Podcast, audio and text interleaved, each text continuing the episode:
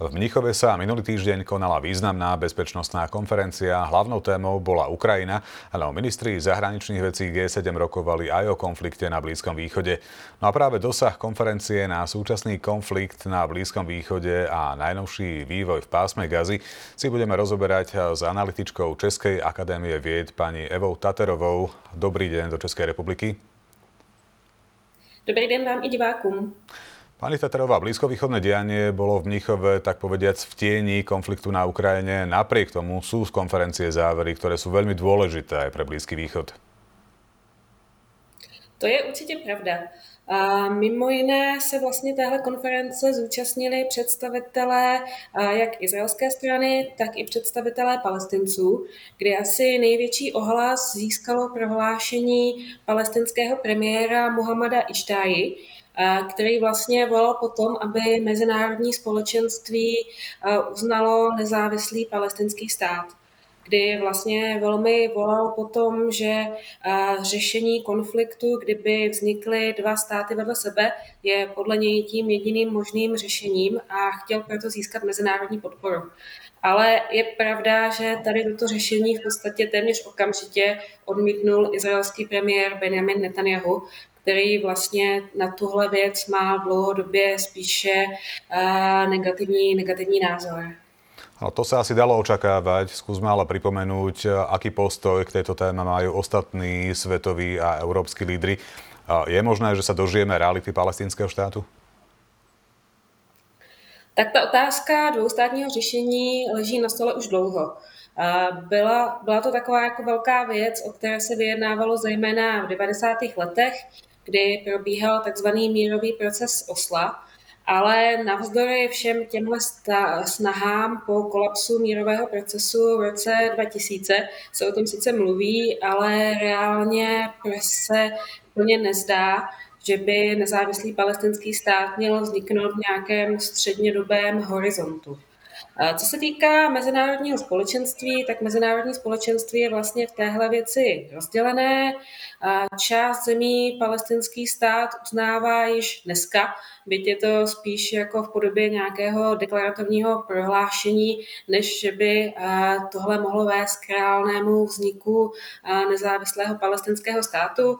Ale je pravda, že v těch posledních týdnech sílí kritika Izraele a zejména sílí kritika operace v Gaze s tím, že řada světových státníků tvrdí, že už nastal čas, aby se vyjednávalo spíše, spíše než válčilo.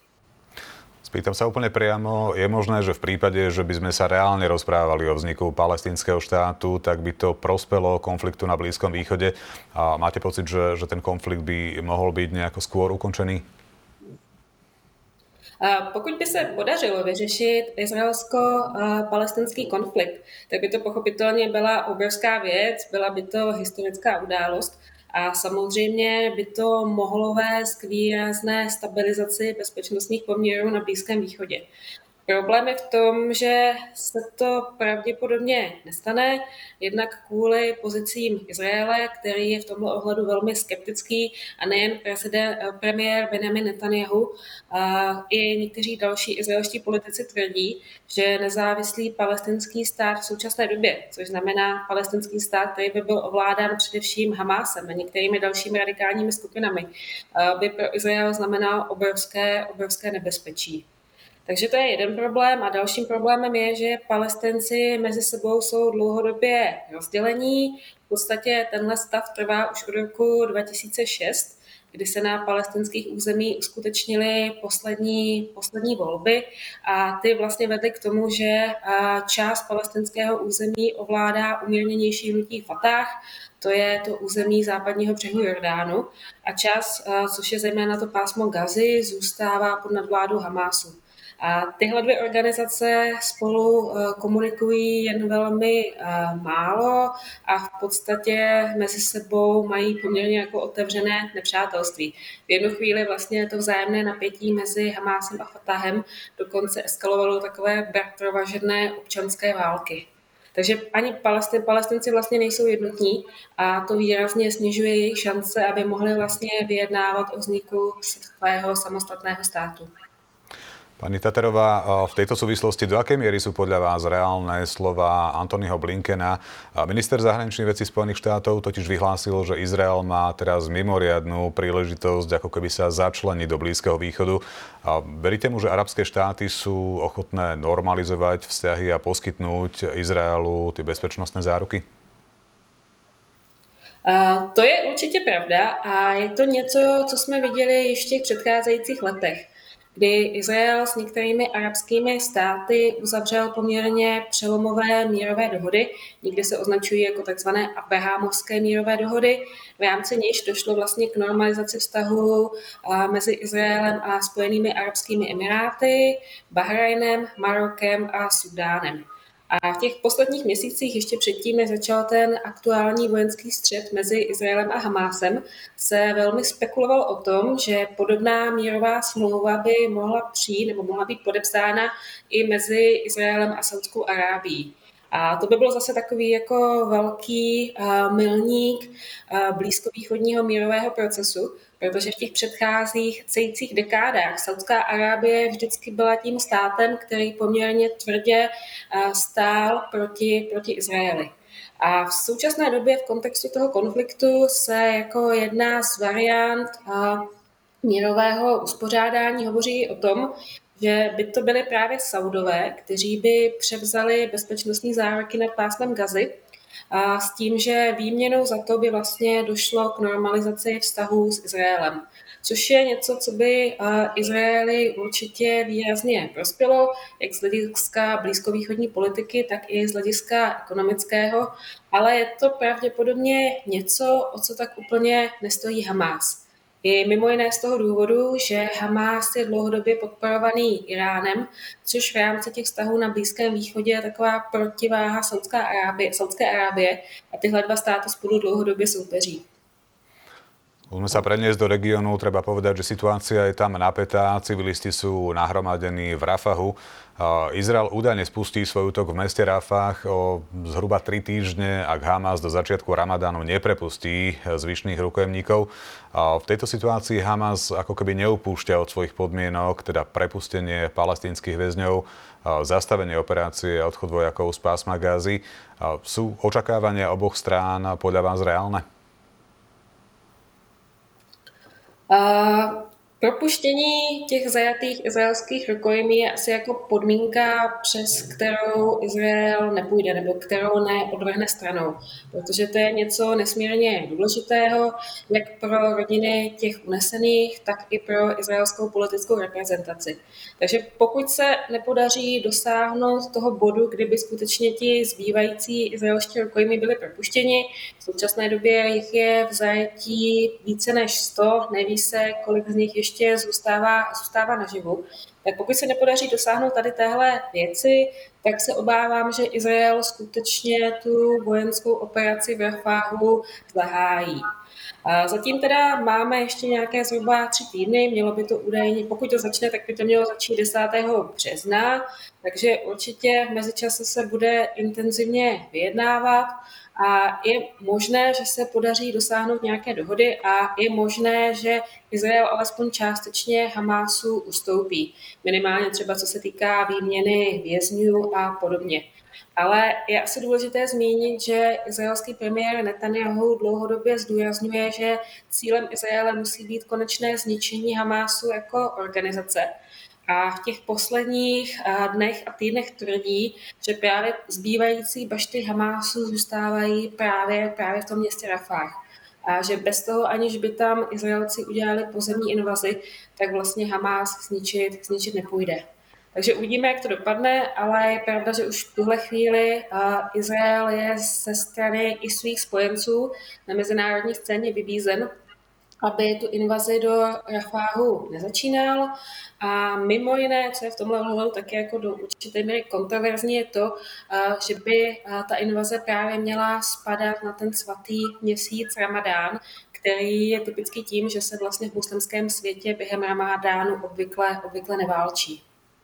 No treba povedať, že karty začalo miešať aj Rusko. Práve Rusko pozvalo zástupcov všetkých palestinských frakcií na stretnutie do Moskvy, ktoré sa má uskutočniť, ak si dobre pamätám, 26. februára. Pozvanie dostali aj zástupcovia Hamasu a malo by sa na ňom hovoriť o krokoch vedúcich k samostatnému palestinskému štátu. Ako hodnotíte túto aktivitu Moskvy a čo čakáte od tohto stretnutia? Tak minimálně to bude osobní setkání představitelů těch různých palestinských skupin, které, jak jsem, které, jak jsem říkala, jsou dlouhodobě znesvářené. Takže minimálně to, že si sednou spolu k jednomu stolu a budou projednávat další postup, může být s ohledem na palestinské cíle užitečné. Ale je otázka, do jaké míry se jim může podařit dosáhnout nějakého kompromisu, protože zejména Fatah a Hamas spolu dlouhodobě, dlouhodobě soupeří. A vlastně pravděpodobným cílem těch útoků Hamásu na izraelské civilisty ze 7. října byla i snaha zastínit ten konkurenční Fatah. Protože řada palestinců sice ty aktivity a brutalitu Hamásu odsuzuje, ale chápou tuhle organizaci jako v podstatě jedinou, která zájmy palestinců skutečně bojuje. Co se týká toho Fatáhu, který vlastně dlouhodobě vládne na západním břehu Jordánu, tak jeho členové jsou kritizováni za to, že jsou skorumpovaní, že vlastně pro běžné palestince příliš mnoho nedělají a že de facto rozkrádají tu mezinárodní pomoc. Co se týká role Ruska, tak Rusko se na Blízkém východě angažuje dlouhodobě a ta jeho, ty jeho ambice byly velmi patrné, zejména v době syrské občanské války. A, z téhle doby vlastně Rusko má vazbu na řadu radikálních organizací.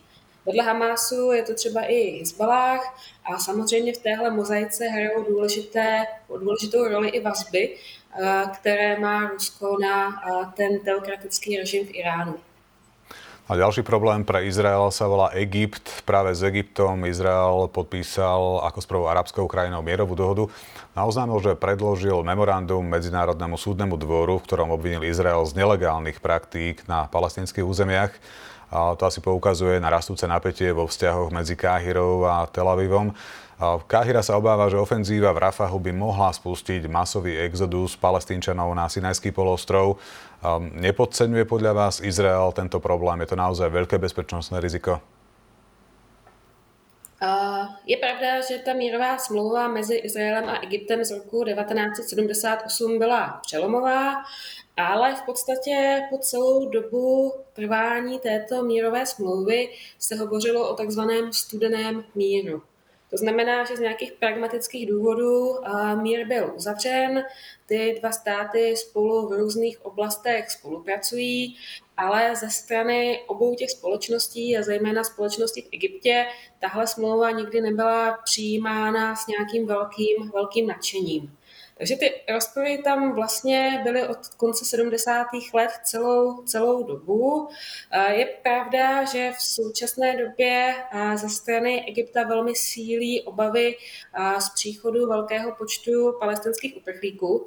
Jednak z toho důvodu, že vlastně jako by to pravděpodobně znamenalo humanitární krizi a velkou zátěž pro, pro celý Egypt ale zároveň oni se vlastně jako, nebo nejvyšší egyptské vedení v čele s generálem Sísím se velmi obává toho, že by to nebyla jenom nějaká dočasná záležitost, ale že by tam palestinští uprchlíci mohli zůstat trvale.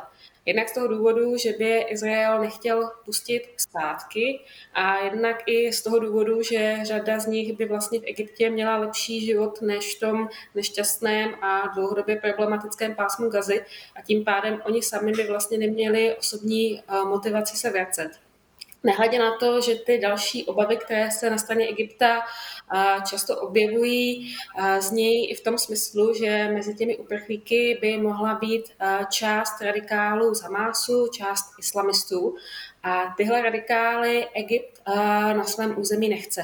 Tady v tomto kontextu jenom možná připomenu, že současný egyptský prezident Sisi se dostal k moci i právě jako na základě toho, že svrhnul vládu muslimského bratrstva, která se, která se dostala k moci po arabském jaru.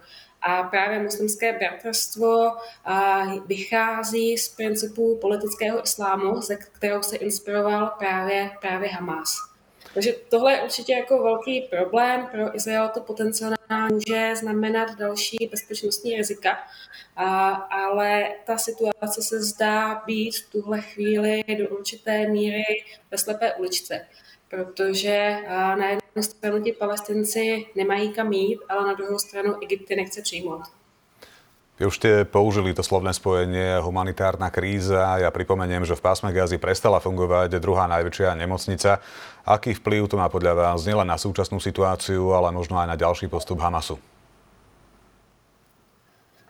Tak situace palestinských civilistů v Gaze je dlouhodobě špatná. Ona nebyla zrovna růžová ani před začátkem té války 7. října, ale postupem času během těch následujících měsíců, kdy tam probíhají boje, se jednoznačně, jednoznačně zhoršuje.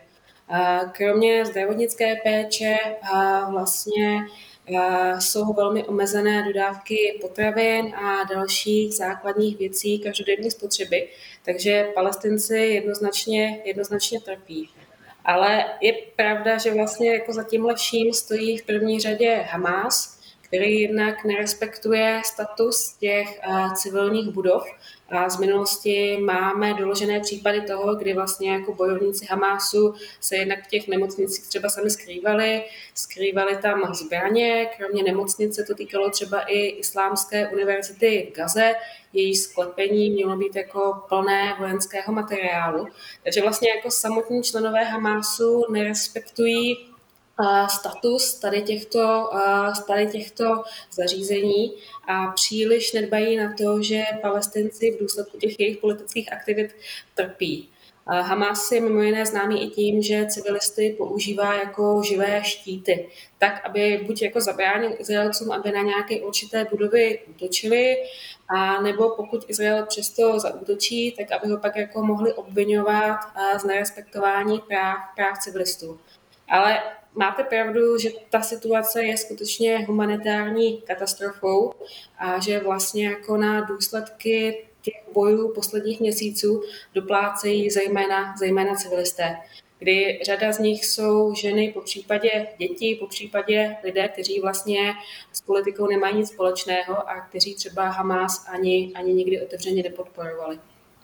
Dovolte mi ešte opýtať sa na obete. Tie najnovšie bilancie hovoria na strane Palestíny o takmer 29 tisíc mŕtvych, ďalších takmer 70 tisíc zranených. Sú to podľa vás reálne čísla alebo môžu byť ešte hrozivejšie? To v tuhle chvíli nikdo neví, protože tohle jsou čísla, která uvádí Hamas, který samozřejmě jako chce získat mezinárodní podporu a chce pokud možnost diskreditovat Izrael. A v tuhle chvíli my vlastně jako nemáme žádnou nezávislou instituci, která by byla schopná tahle čísla aspoň do určité míry ověřit.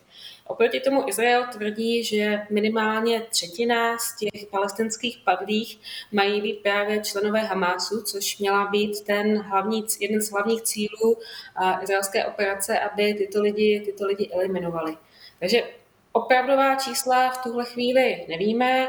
Možná se je dozvíme po skončení konfliktu v případě, kdy tam bude provedeno nezávislé mezinárodní vyšetřování, ale v tuhle chvíli jsme skutečně jako ve stádiu informační války, kdy obě strany se vlastně jako snaží dostat do lepšího světla a proto s těmi čísly třeba i jako do různé míry nějakým způsobem operují nebo nějakým způsobem je používají tak, aby vyhovovala jejich, jejich narrativu.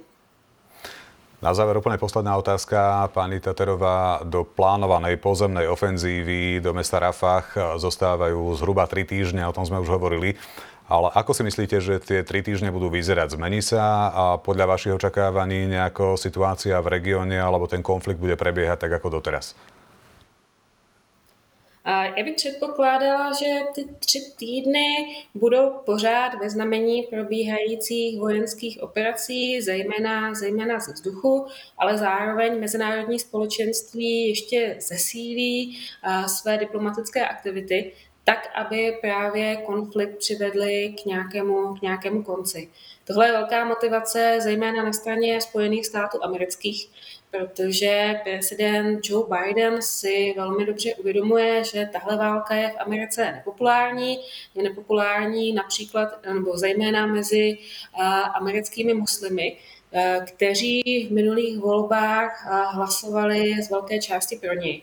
A jak víme, tak ve Spojených státech amerických uskuteční prezidentské volby, ve kterých Joe, Biden to kandiduje. Takže v jeho zájmu je, aby vlastně nějaký politický a aby se tak dávala. Takže bych očekával z nás Amerika konfliktu a nějakými končit velká, budu se v tomhle ohledu určitě tlačit na Izrael vládu a na Jera Netanyahu a může takovým hráčem moci zprostředovat těch jednání mezi izraelskými státy na straně jedné a Hamasem na straně druhé bude pravděpodobně který roli plnil už v minulosti a mimo jiné problematické Kataru je zatím přímě se uskutečnilo na konci listopadu a které vedlo k tomu, že byla propuštěna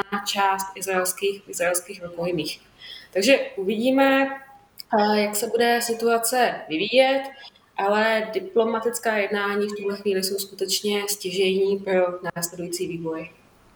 Ďakujem pekne, to bola analytička Českej akadémie vied pani Eva Taterová. Pekný deň do Českej republiky želáme. Moc děkuji za pozvání. Naschledanou.